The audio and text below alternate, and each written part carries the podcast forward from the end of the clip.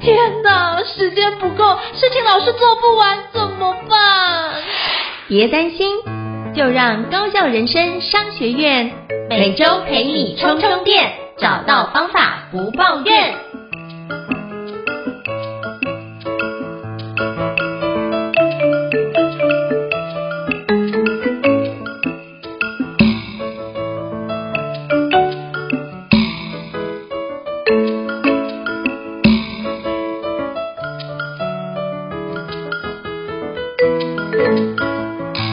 大家好，欢迎大家来到高效人生商学院，我是赵应成，我是电脑玩物的站长伊瑟。Hello，伊瑟老师，许多人想达成的梦想很多，而人生苦短，如何用相对高效的方式进行，进而让人生丰富精彩？高效人生商学院与你一起前进。那今天想请教伊特老师，我们想要聊哪些主题呢？今天我们来聊一个在时间管理、工作效率的过程当中，很多朋友可能会问。或者在内心当中常常很焦虑的一个问题，就是如何去克服拖延，如何在工作或者是完成生活目标的过程之中，让自己不会被这个拖延的情况所累。那我们今天呢，就来跟大家讨论，在拖延这个问题上，我跟胤丞老师各自有什么样的想法，以及各自有什么样的技巧。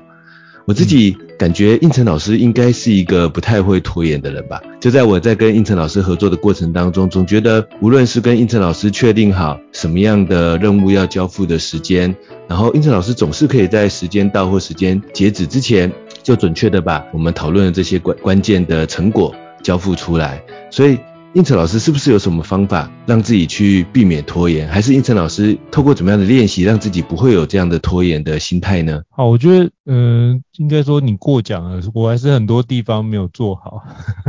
那我只是觉得有一件事情很重要，就是，呃，我心里面都有一种感受，就是我不要造成合作伙伴的负担。我觉得这件事情是我很深的想法，就是。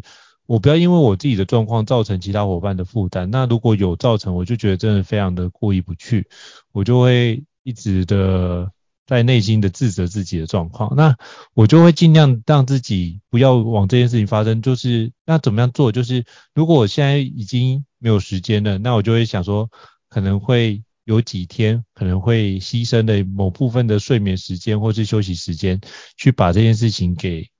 完成，起码就是先把这个内容做出一个可以有一定品质以上，那是后面的我们再看怎么样去修正跟调整嘛。但起码我觉得应该是可以做到一定程度以上，这是可以的。那就做到一定程度以上，我就会告诉自己，那我不要去用百分百的方式要，但是我可以做到什么样的程度？那后面也会先跟合作伙伴报告说，那这个程度。那我们之后可能要请你帮忙哪些地方再去做相关的修正，所以我觉得这件事情就会先让合作伙伴知道，呃，目前可能有一些情况，那我可能没办法交到那么高品质，但是一定会维持基本的品质的状况之下，那就会把这件事情往前推进，那就会先以把这件事情往前推进，那可能做不到九十分，可能先做到八十分或者七十五分，那起码有个基本的框架之后，后面我们再来做。后续的调整，把这件事调整到八十分或九十分的状态，所以我觉得可以先把事情先求有再求好的方式去做，那这样的话就可以先把它变代办清单变成行动清单，起码我在这个环节上有一定的进度的推进，我就用这样角度来避免自己拖延的一个方式哦，不然其实拖延常常会是心里面很焦虑，但是我却没有半点行动，那其实我会结合就是所谓的那个。原子习惯里面的两分钟原则，就是我就是能够完成就尽快做两分钟是两分钟，是把事情给有效的去推进。那变成行动型，那我就可以把这件事情展开去往前迈迈进啊。那这样有一点进度，就觉得自己好像没那么拖延，然后而且会相信自己是可以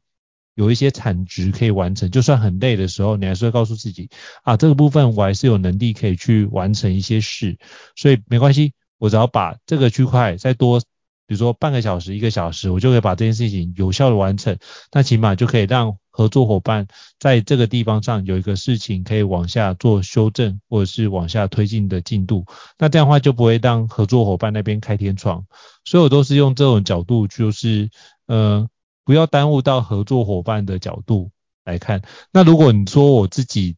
自己在处理自己的事，如果因为不会耽误到合作伙伴的角度的话，那你发觉哎，我自己的事情没有耽误到合作伙伴，我就会比较容易去拖这件事，就觉得哎，这件事没有影响到别人，只有影响到我自己。那这样的对我来说，它的优先次序我就把它摆得比较后面。那可是偶尔也会出现，就是自己的事放得太后面就，就哎，应该要把这件事情做好的，结果自己也会对自己有一些内在的评价比较差。那我觉得就会到那时候，我就会把这件事情。做个复盘，去调整一下。哎，我这个礼拜可能没有做好什么样的事情，比如说这个礼拜要做运动，没有做好运动这件事，或者是运动可能说一个礼拜运动五天，我只运动了三天，那只达成率只有百分之六十，那其他都百分之八十五以上，那就会觉得，哎，这件事情是我没有留意到的，那我就会思考，我下个礼拜如何去达成这件事情，就我会去看那个完成的比例高低。如果这完成比例在一个我自己都无法接受的范围之内的话，我就会把这件事情往前有效的推进，或者是把它的优先次序把它拿到前面一点。那这样我就可以确认它有效完成。那就是这样子慢慢调整，慢慢调整，看到什么样的一个平衡状态是我觉得相对好的一个平衡状态，我就会透过这件事情帮自己固化，尽量固化成这样的行为模式，然后。就是看看哪个地方可以再优化迭代，我就会再优化迭代。那基本上就会让自己在每件事情上都会有一些进度，而不会因为说哦，我的优先次序安排导致我某件事情都没有做，所以我就会思考把这个角度去做什么相对平衡的方式。所以我觉得是各个面向都会在复盘的里面去做关照，然后关照完之后就会知道哪个地方做的比较快，哪个地方做的比较慢。那有没有哪个地方是做的比较慢，但是耽误到进度，那就要把它往前移。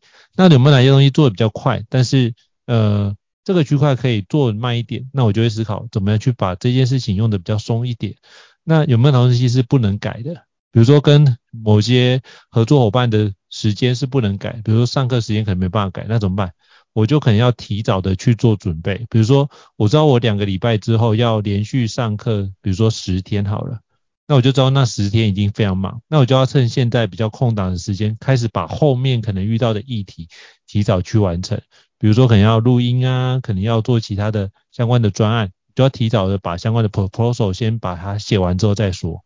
所以我就透过这样的方式去帮我看一次看一个月的行程，就可以知道说我不是聚焦在这个礼拜，因为聚焦在这个礼拜很容易这这个礼拜都很忙。那我就会聚焦在一个月的行程，让我知道说，我可能之后两个礼拜后、三个礼拜之后会非常忙碌。那我现在就要开始妥善的利用时间，加紧脚步，把很多后面要做的事情提早去完成，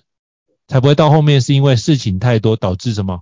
是没有心力完成，到最后不得不拖延的情况，我就要尽量避免这样的情况发生。所以这是我的相关的一些处理的方式。那也想请教伊斯老师有没有什么样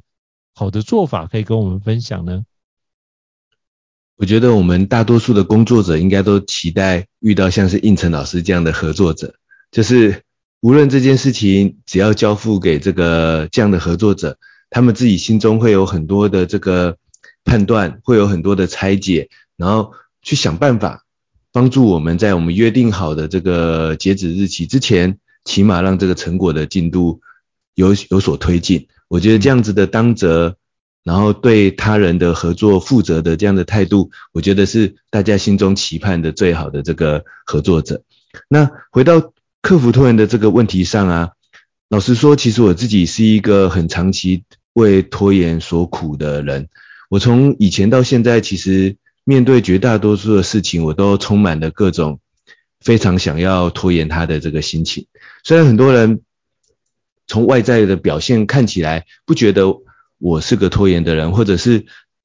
可能会误以为说我是不是做什么事情都非常的积极，但其实正好相反。我自己去体察我的心态，我觉得我大多数大多数时候我的心情都是在一种很想要拖延的这个焦虑当中。那当然，所以我也在电脑玩物写过非常多克服拖延的技巧。为什么会这样子呢？并不是我喜欢研究这些技巧，而是因为我就是为拖延所苦。那嗯。但是在这么多的技巧里面，我自己是觉得我最常使用，而且对我个人来说很有效的一个技巧，就是我会尝试让自己提早拖延。这是什么意思呢？就是说拖延这件事情呢、如果一旦是我到了那件事情要完成的前一天，我才去意识焦虑到这件事情的时候，其实那时候第一个，这个焦虑是非常庞大，这个焦虑是非常痛苦的，而且最后呢，因为这个时间确实确实已经这个不够了，所以通常那件事情就只好真的是完全放弃，或者是非常草率的这个完成。所以我自己其实有一个长久以来的一个技巧，就是我会让自己这个。提早去拖延，比如说我可能这个要写一本书，我可能在写书的过程之中，然后需要这个写作一系列的这个文章。其实我并没有办法像大大家想象的那样，我规划好一个时间，我就有办法完全照着我的时间去把这个文章把它有效的这个写作出来。嗯。可是因这是因为我意识到我自己做不到这样子的一个情况，所以我自己反而会反过来。就是我会因为这样子，所以当我意识到说我未来更久之后有一个专案，有一个这个写作计划必须要完成，有一个这样的目标设定的时候，我现在就会尝试着开始去想，我是不是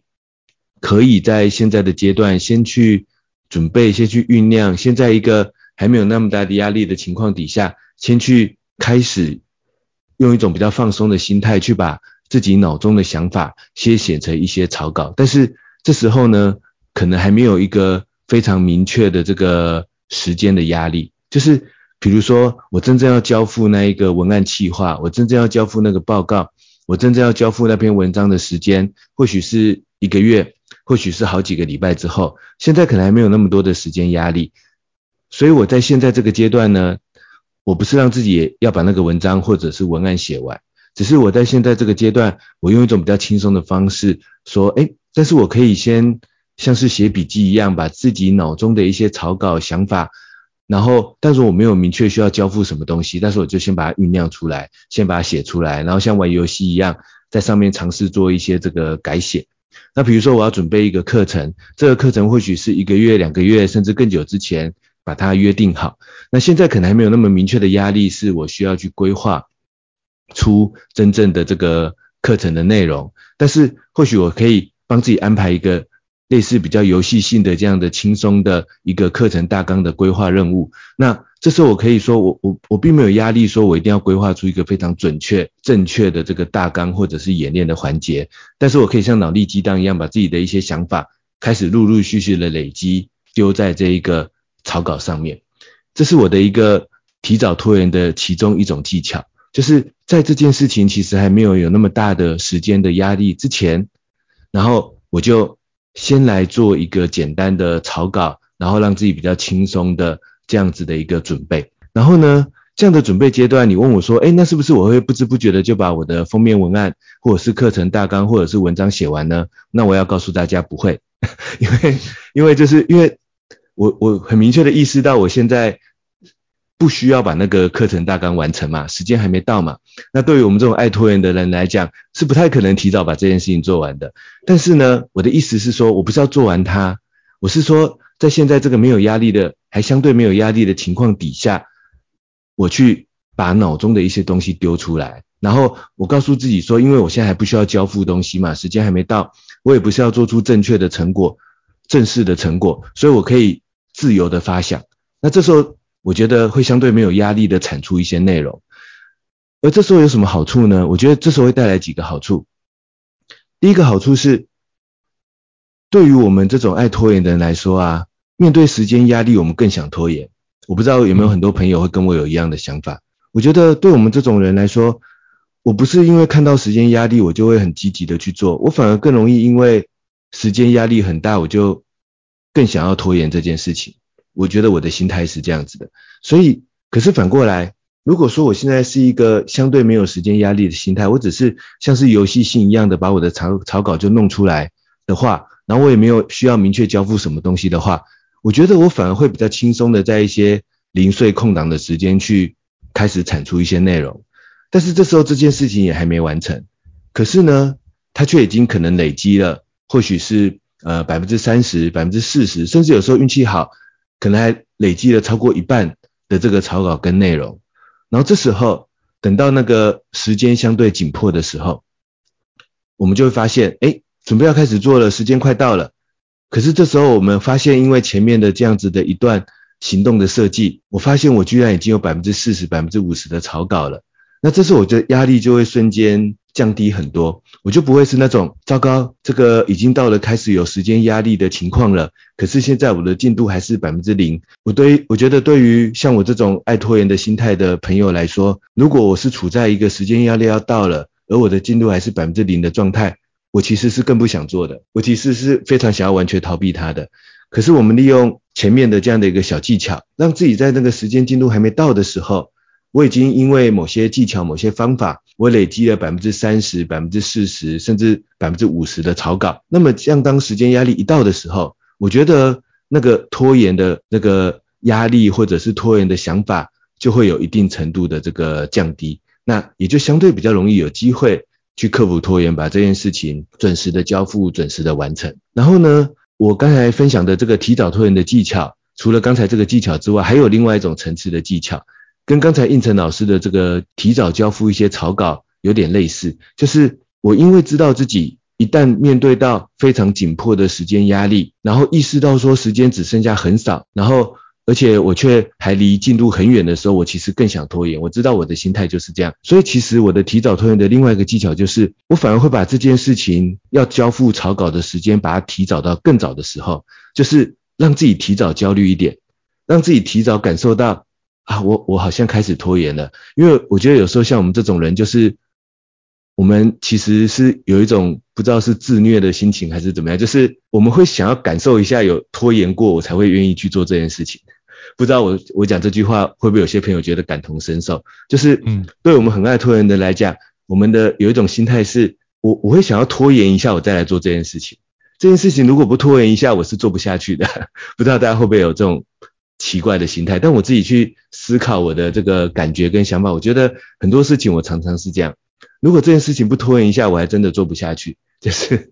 不知道为什么，就是爱拖延的人可能就是有这样的想法。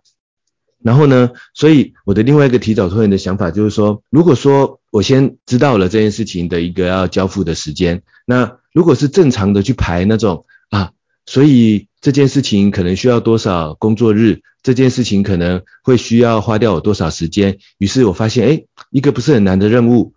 我可能需要两个工作天、三个工作天，好，我就礼拜五要交，我就设定一个礼拜二、礼拜三或者是礼拜一的时间开始去做。一般人可能是这样，如果没有很严重的拖延心情的人可能是这样。可是我觉得对我来说，如果是这样设定的话，我到了礼拜二，我发现这个意思就是接下来两天三天必须真的完全投入到这个工作，要不然做不完的。就是我们如果是这样子排时间的话嘛。可是对于爱拖延的来讲，如果我发现接下来两天三天是不能浪费的，然后但是我现在进度却还是百分之零，然后就像我刚才分析的，我其实更想拖延，甚至更想要放弃这件事情。所以我，我我另外一种提早拖延的技巧就是，那我就给自己多一倍的时间，开始感受到这个拖延的焦虑。我可能是把它提早到，或许是这个礼拜我要交，我的前一个礼拜的礼拜一，我就要开始来打算做这件事情，开始觉得这就是我这件事情应该开始的这个工作日。然后呢，但是因为我们的心态是很想拖延嘛，所以我就告诉自己说，没有关系，我不用像。大多数一般人一样，就是最后聚焦在两天三天的工作日，把它紧锣密鼓的完成。我不要这样子做，因为我很爱拖延，我做不到。我就给自己两倍的时间，然后这时候提早开始的时候，当然还是会拖延啊。只是说，我就只要告诉自己，我今天只要做一点点就好了。就是我虽然很想拖延，但是没关系，如果它是个文案，我写下一句话就好了，我今天的进度就达成了。然后到了明天，我还是心里很想拖延，但是我告诉自己没关系，我去网络上搜寻到三个参考的文案，我这件事情就算完成了，我这个任务的进度到今天我这样心满意足了。虽然我还是一直在拖延，但是没关系，我今天做了这一小步，甚至只做了十分钟都没关系，就表示我今天的进度这个完成了。然后到了第三天，心里还是非常想拖延，但是因为前面已经累积了第一天的一句文案，第二天找了参考的文三个这个参考的文案，好吧。那第三天再多列两句文案好了，或者把那三个参考的文案改写成适合我的那一个主题的一些相关的文案。那或许再多花我二十分钟、三十分钟的时间，但我就会告诉自己没关系，今天这样就可以了。我心里还是很想拖延，事实上那个文案报告的很多重点我都还没弄，但没关系，我我我今天起码有二十分钟、三十分钟的时间来推进这个一小步，然后但是透过这样慢慢慢慢的累积，或许这样感觉自己在拖延，但是每天其实也有二十分钟、三十分钟的小小的行动，或许经过了一个礼拜之后，跟刚才其实第一个角度是一样的道理，就是等到事情开始接近紧锣密鼓的阶段的时候，我其实也是不知不觉累积了百分之四十、百分之五十的进度，那这时候。那一个就会就不会觉得说啊，只剩三天了，但我进度还是百分之零，算了，干脆直接拖延，直接放弃，会变成说，哎，只剩三天了，但是我之前不知不觉累积已经有百分之五十、百分之六十的进度了。好，那现在既然这样子，那我就真的。来这三天里面再找出几个空档，把剩下的百分之四十的进度完成。但这三天我也不用真的非常认真、全心的投入，因为对于爱拖延的人来说很难做到这件事情。但是因为我前面已经有了一定程度的累积了，所以后面呢，我就可以相对克服那一个最后紧锣密鼓的时间的阶段，想要完完全放弃的阶段。那这里我可以做两个补充，如果有常常看电脑玩物的朋友，听完这一段的分享，应该就会发现。其实很像我常常跟大家分享的进攻型行事力的方法，我就常常说，我会把一个任务，然后重要的任务，把它的行动步骤拆解出来，而且我尽可能把它的每个步骤拆解成是二十分钟、三十分钟，或者起码不要超过一个小时就可以完成的一个小行动。于是可能一个重要的任务，我拆解出了十个小行动，透过刚才前面这样的逻辑，十个具体的小行动，然后这时候我就预想自己，我不用。每天做四个步骤、五个行动，想要一口一鼓作气的把它完成，这种这种情况，我觉得我自己做不到。我就说好，那我就没关系，我就保护十个工作天，然后每天就是做一个小行动就好。所以这时候就会发现说，啊，一个八月十号要完成的任务，我可能必须提早到八月一号开始，或者去掉礼拜六、礼拜天，我可能要提早到九月呃七月底的时候我就开始。但是呢，这时候一旦开始的时候，我就每天只要做一小步行动就好，然后甚至做那一个最简单，我最不想、最相对不想拖延的那个小行动，然后或者我常常真实的情况是这样，到了真正要就是要提早开始的那一天，我其实还是会一直想拖延那件事情，但是我就一直看到有一个今天要推进那个小步骤的行动还没做，于是我可能早上不会做，我可能中午不会做，可是到了傍晚快要下班的时候，我就想说。啊，好吧，其他事情也都做了一些了，我今天就来做一小步好了。那我就选一个相对简单，我相对不想拖延的其中一小步来做，即使拖到那一天的最后都没关系，因为起码那一天的进度完成了。然后那件事情我把它推进了百分之十，我觉得这是其实就是帮我自己克服拖延的一个，我自己透过实际的技巧，然后让自己提早拖延。然后提早拖延的时候，每天虽然心里还是一直在焦虑着，我好想拖延，我好想拖延，我好想拖延这件事情。但是呢，我发现我只要做一小步，十分钟、二十分钟的小行动就够了，让这个事情慢慢往前推进。甚至有时候，我为了要刻意让自己可以提早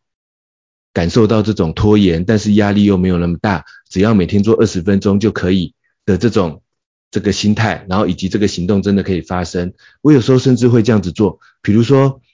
呃，我八月十号，我必须要交付一个正式的文案给我的，比如说海报企划的人。但是啊，我知道如果我是等到要结交截止前的三四天，我才像一般安排时间那样去安排时间开始去做，我几乎都会拖延，所以我要拉长时间。可是提早十天，我也不能确定自己一定就会马上做，所以我甚至会这样子做，我会。反而反过来，人家是跟我要八月十号要给他正式的文案，但是因为我为了要克服自己的拖延，我会刻意在拆解完行动之后，反过来跟对方说，那我可不可以跟你另外约八月四号？我要先给你看五句我在封面那个海报上或什么产品上规划好的五句，我觉得还不错的文案，看看你有什么意见。我甚至会反过来主动跟他这样约，然后这时候对方会觉得哇，你好积极哦，但是我心里想的是什么呢？我心里想的是我在利用这个技巧帮我克服拖延，就是 因为我知道我要一口气写完那个文案，对我来讲是一个好想拖延的事情。那我拆透过拆解很多行动之后，我发现前面有一个相对比较简单一点，我可以先达到的成果，就是我先想想出几句我觉得还可以的文案。那这时候我反过来刻意跟他约说，诶，那这样子好了，那我跟你约八月四号，我先给你几句文案参考一下，希望给你你提供给我回馈意见。那这个大家对方听到我讲这样，心里觉得我很积极，但他们其实都不知道我背后真正的想法。我背后真正的想法是我希望你来帮我克服我的拖延。因为我跟你这样约之后，我那天就有一个约定，我要给你这个东西，所以我就必须真的像我刚才设计的那样提早去做。但是我也不用一口气做完，我就真的像我刚才一样，每天推进一两步行动，慢慢累积出几句文案，或许四五天之后，我就真的八月四号可以给他那几句参考文案了。而且有时候这时候对方给我的回馈，其实还可以帮我推进那个任务。有时候对方会帮我多做一点东西，因为我给他一个草草稿嘛。他给我一些回馈，那就表示我就可以少想一点了。那我再累积大家的回馈，诶，这个任务又多了一点东西。那就像我刚才讲的，等到累积到百分之五十、百分之六十的时候，我那个想拖延的心情就会消失的比较多。那这个就是我的，我刚才所谓的这个提早拖延的这个技巧，来跟大家这个分享。不知道应成老师有没有什么样的回馈，或者有没有想到什么样的这个想法？就你刚刚讲最后那一段，就是。会请对方多多，就是赶快把这个东西做完，起码就是你会对方会多做一点。我还发觉我刚刚在偷笑，是因为很像我跟你的合作方式，就在于哦，我就先写完之后，你会看一下哪个地方需要调整，你会再跟我讲，我是，所以我发现哎，我们两个彼此都有很多的共鸣点在这个地方。但我觉得其实我刚刚也有遇到一个问题，在于，就我一直想要。呃，常会遇到，可是我一直没有想清楚。我想要跟你请教一下，就是我们之前可能在读相关时间管理的书，可能会读到一个叫做帕金森定律。它是指说，我们给你很多的时间，我们都会在最后一分钟才完成。那基本上就是有多少时间能做多少事。比如说，我觉得，哎，我有很多的时间，我就慢慢做啊。那我很多时间可以读书，我就慢慢读啊。就前面都不会有一个很有效率的方式读。甚至比如说啊，我有两年的时间可以写论文，那我就慢慢写。那比如说我们之前看到我们脑中有个拖延大师那个 TED 的演讲，他说哦，这个部分写论文可能到最后一个礼拜才开始完成，去增加它的效能出现。就是那个 deadline 变得很重要。如果我们不是在那个 deadline 那个期限上面，我们都觉得这件事情跟我现在无关，我都可以有非常充裕的时间可以去安排，甚至要一定要一个。非常完整的时间，你就觉得哇，我如果要写书，就要一个非常完整的三个小时。可是我们都一直找不出这种完美的时间。那这样的方式就要怎么处理？因为通常我觉得，我如果没有一个时间限制，我就没有压力，就不会产生产能，或者是没有产值。那可是你刚刚提伊泽老师讲的，就是我们要提早焦虑。可是我就。觉得这个没有时间的状况，我就不想要焦虑啊。那我要怎么样去克服这个帕金森定律？我不知道你有什么样的想法，或者是什么样的比较好的解法。因为我觉得这件事情对我来说一直是有一个反复的困扰，所以我为了不要这种困扰，我就是给自己设一个 deadline，我就是要把那个 deadline 之前要把这件事情做完。那这个 deadline 就是我设给我自己的，就是。我不管别人怎么教，可是我起码，比如说要交给别人，那我就会提早，比如说两三天的方式，我就会把那 deadline 先设好，我就是要在这一天完成。那我就觉得这件事情就是那个 commitment is commitment，就是那个承诺要做到，那是对我自己的的认知。可是有时候也会因为这样的提早要完成，给自己压缩时间，我觉得某程度也是让自己有点受苦，受苦在于好像对自己有点苛刻。那这样的话，就反而造成自己心里面的压力跟一些不必要的负面情绪的产生，或是那种焦虑产生。那我又该怎么去应应这件事？我想要请教你看看，看你有什么样的思考点可以缓解这件事情，可以让事情有效的推进。我觉得刚才胤丞老师最后分享的这一段啊，我觉得很有道理啊。因为当我们没有时间限制的时候，就不会感觉到压力。不会感觉到压力，就会很自然的想要拖延。那就像我这几年，比如说有了家庭，有了孩子，然后不像很年轻的时候，这个回到家里的时间完全可以自己百分之百利用。这时候确实感受，但是反过来在这样的过程中，我我反而会感受到说，但是正是有这样的时间限制，反而让我在某些事情上相对更积极的这个。会想要去做它。那这背后到底它具体的方法跟思维到底是什么呢？尤其是，但是我自己其实心中又常常有着那种想要拖延的心情。那刚才应成老师这样的分享，我自己是想到了几点的这个回馈。就像刚才我提到的分享的那个提早拖延的这个方法里面，我觉得其中有一个最重要的关键字叫做成果。这个成果就是说，我知不知道我现在要做的这件事情，它到底我是要交付什么成果？更重要的，我要交付这个成果的过程当中，有没有哪些我可以阶段性交付的成果？我们懂不懂得去拆解我们要面对的这个目标、这个任务、这件事情，去确定它最终要交付的成果有价值的那个成果是什么，以及这个有价值的成果又可以怎么拆解成几个阶段性的这个小小成果呢？比如说，我刚才在讲提早拖延的那一段的时候，最早讲的是说，在一个相对没有时间压力的时候，让自己用一个比较轻松的方式，先有一点的这个产出。好，那这时候啊，虽然没有时间的限制的时候，我们可能就会完全不想做这件事情。但我觉得这里面有一个原因，可能是因为我们想到的只是那件事情的最终成果。却没有想到，要完成那个最终成果之前，其实我们可以先用一个比较轻松的方式，先做出一个某个最早期的阶段性的成果，其实就可以帮助我们把那件任务做得更好。比如说我刚才讲的写书那个例子，或许我们心中想的只有一件事情，就是我要把那篇文章写完。可能我们心中想的就是这样，我想要把那篇文章写完。所以这时候呢，我们可能只要那篇文章的这个时间还没到，我可能心里想的就是。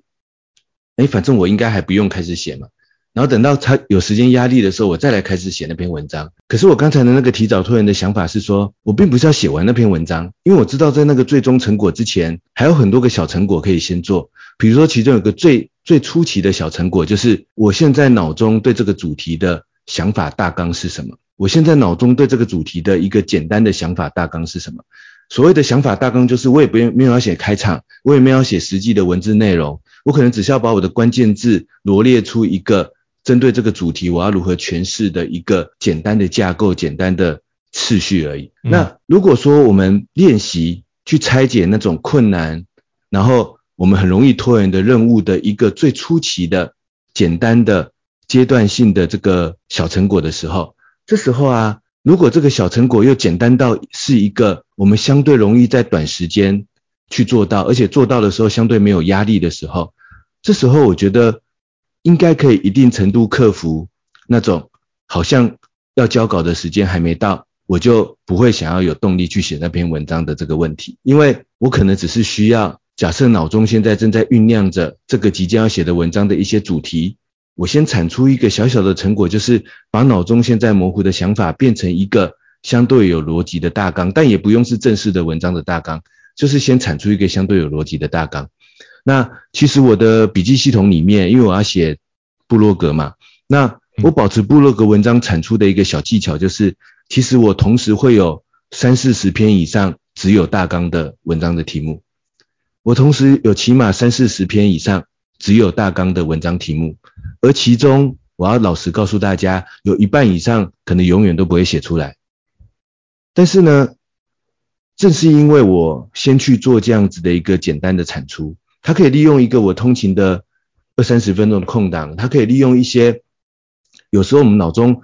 确实会有动力去想一些事情吧，我相信这个还是有的。有时候脑中就是可能正在放空，正在读一本书，然后脑中正在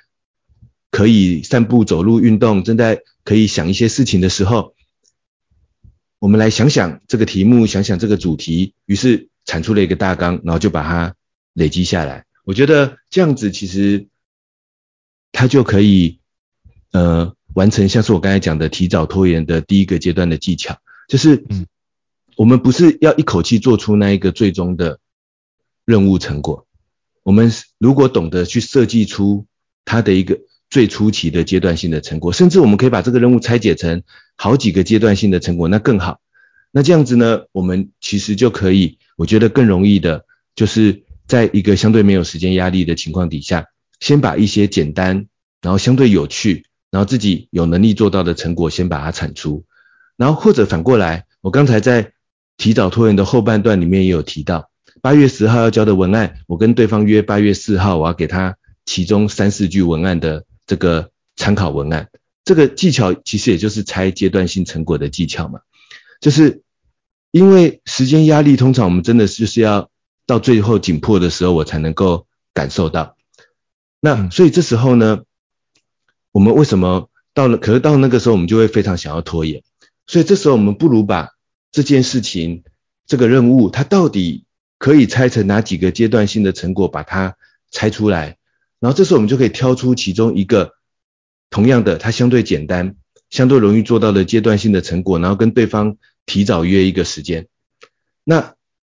这其实就这这个技巧反过来是呼应刚才的帕金森定律，就是说，所以我给自己一个提早的时间压力，但是这个提早的时间压力不会大到说我是要提早把那个任务完成，因为那不可能嘛。嗯，只是提早把那个任务的某一个阶段性成果完成就可以了。那说不定我还可以假设它是一个很重要、很困难的任务。它可以拆成三个阶段性的成果，那我可不可以跟对方约三个阶段性成果的提早交付时间？但是每一个都是那个当下相对简单的事情，但是有一个相对有一点点时间压力、时间限制的动力，让我提早把这个阶段性的成果去把它产出出来。我我也常常在时间管理课程讲说，人是很矛盾的，人如果啊没有任何压力，不会想做任何事情。但如果人太有压力，什么事情也都不想做，所以这时候怎么办呢？我觉得就是要拆解大成果底下的阶段性的小成果，让自己呢在有一个对我们自己的个性来说刚刚好的时间限制、刚刚好的时间压力底下，去把这件事情呢有效的这个往前推进。好，然后呢，我对于刚才应成分享的这个帕金森定律的另外一个想法是这样子的。我们确实在时间管理上蛮容易有一种思维，就是说，如果当我到了有时间压力限制，而且非常强大、非常紧迫的时间压力的限制，比如说下午就要交这个报告，然后呢，所以我早上可以有三个小时，然后非常专注的用发挥人类无穷的潜能把这个报告赶出来，或者明天要交这个报告，我今天到了晚上还是没做完，我就发挥人类无穷的潜能，熬夜。甚至有时候这时候还蛮有灵感的，我相信大家一定有这样的经验，就是有时候到了死到临头的最后一刻，有时候反而很有灵感。可是正是因为这样，我们不知不觉的习惯着，可能我拖到最后一刻再冲刺一下，嗯，好像大多时候也做得到啊。虽然其实我们在这个过程当中损可能损失了很多品质，可能这个也伤害了很多重要的任务，其实失败了。都有可能的，只是我们可能会忘记，会忽略掉。但是我们也会感受到有些经验是到了死到临头，诶诶，我也不知不觉的就发挥潜能，就把它完成了。于是很多事情我们就感觉说，诶，我就是想办法到最后一刻冲刺，或者是想办法留下一段完整的时间，去把它一鼓作气的把它完成。不过啊，我觉得这样的时间管理方法，其实某个程度是一种靠运气的方法，就是。我不能确定我到了最后一刻是不是真的有足够的时间，有品质的把它做完。我安排一个很专注的一段完整的时间，有时候确实可以做得完，但老实说不确定。为什么呢？因为我怎么知道这个任务是不是真的三个小时可以做完的呢？如果刚才前面没有先仔细去拆解它的阶段性的产出，它需要做哪些阶段性的成果，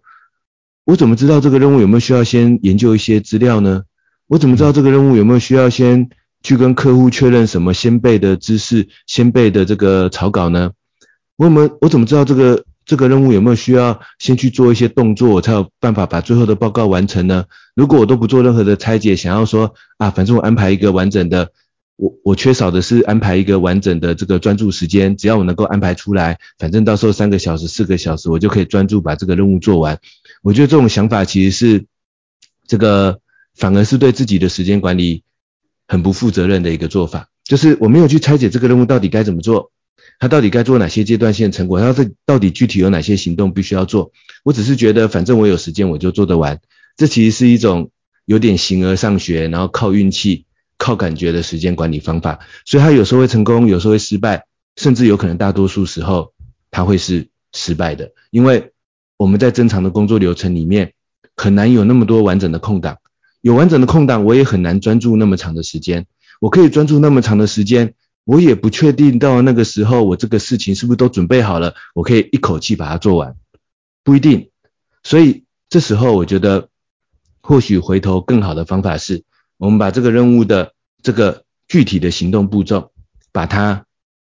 利用拆解的技巧，把它仔细的拆解出来。那这时候呢，其实我们就可以提早看到一些，有些行动我必须提早去做，它是这个任务的这个先备的这个行动。然后呢，或者就像我刚才前一段提到的，我们就让自己有那种提早拖延的感觉，就是说啊，这个任务需要十步行动来做，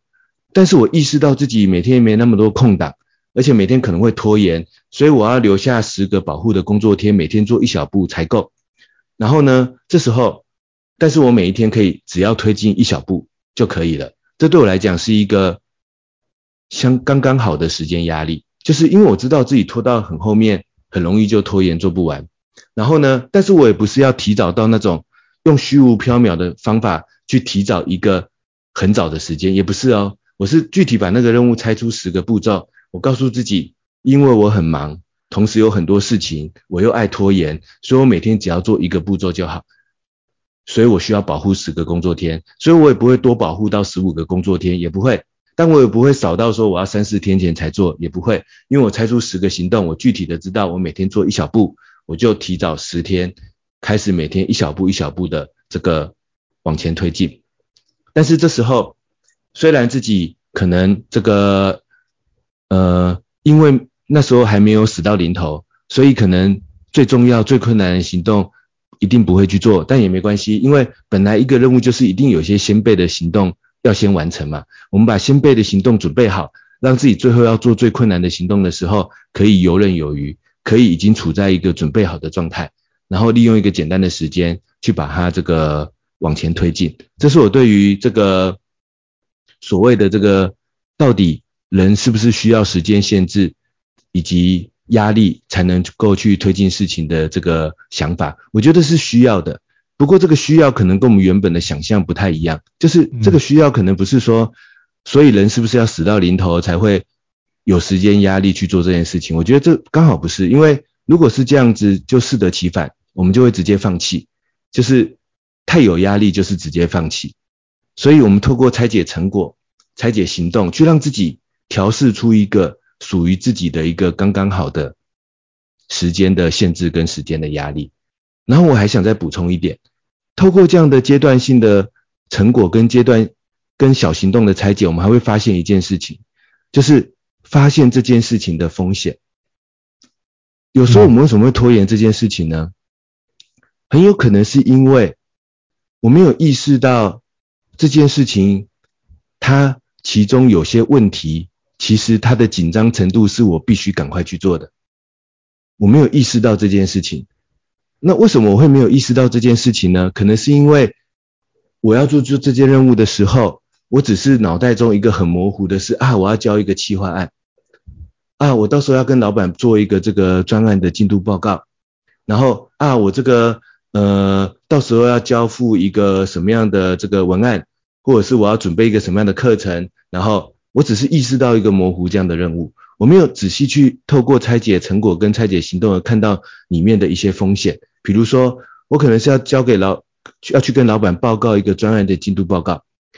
如果我没有仔细的拆解，我可能在第一时间我没有意识到说，哎，这个进度报告啊，其中有一个环节是我必须跟我的工厂确认看看它的生产生产时程是不是能够跟得上。这件事情的决定权不在我。在工厂上面，如果我没有在要做这个任务之前提早去做这样的拆解的话，我没有意识到这这个这件事情本身当中隐含着这个风险。于是呢，这时候我很有可能到了时间真的很紧迫的时候，我准备要做这件事情的时候，我发现啊，糟糕，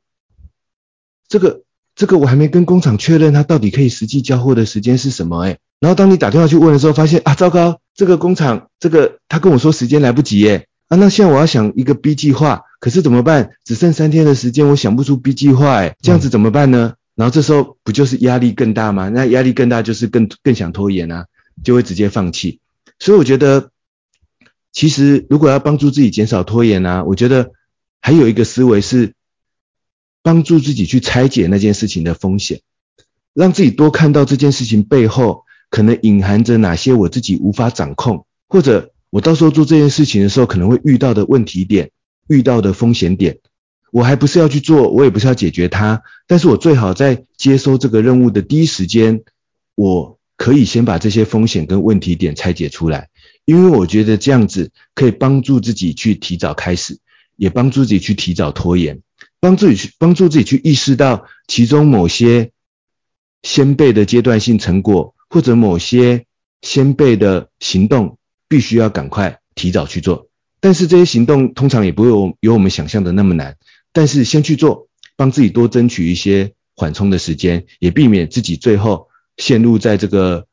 限制不够、时间限制已经不够了，压力又过大，然后只能百分之百拖延的这个情况。这是我对于应成老师刚才分享的这个，到底我们是不是需要时间限制，然后有压力才能去做一件事情呢？我的几个这个反馈的想法。那看看胤丞老师有没有什么样的回馈？好，谢谢伊瑟老师非常精辟的说明。那我。整理一下，我觉得这个区块你的解法就是不是一次到位的达到那个目标，而是我们把它拆解，把它变成一个小目标，并且持续的去推进，然后也让我们的合作伙伴意识到，我们现在要推进小目标，所以我们先聚焦在这个小目标，只要这几个小目标都能够完成的话，其实累积起来就是我们要达到那个大的目标。先透过这个方式同步的跟我们的合作伙伴去做确认，我觉得这个动作非常厉害。然后再就是，呃，你后面讲到具体要做什么，讲到风险，或讲到这件事情，我们可以可能刚开始没有想得很透彻，那这件事情就透过仔细研究，你开始，哎，开始研究之后，你就开始想透彻。其实这就很像专案管理的一个叫做逐步精进的概念，就是你会逐渐的越来越透过你的研究或是讨论，你会对于这件事情有更详细、更全面的了解，那你就知道说这个部分可不可以这样做，或是不能这样做，你就会重新去估算出一个更正确的一个专案的排程的时间。那我觉得这件事情就是透过，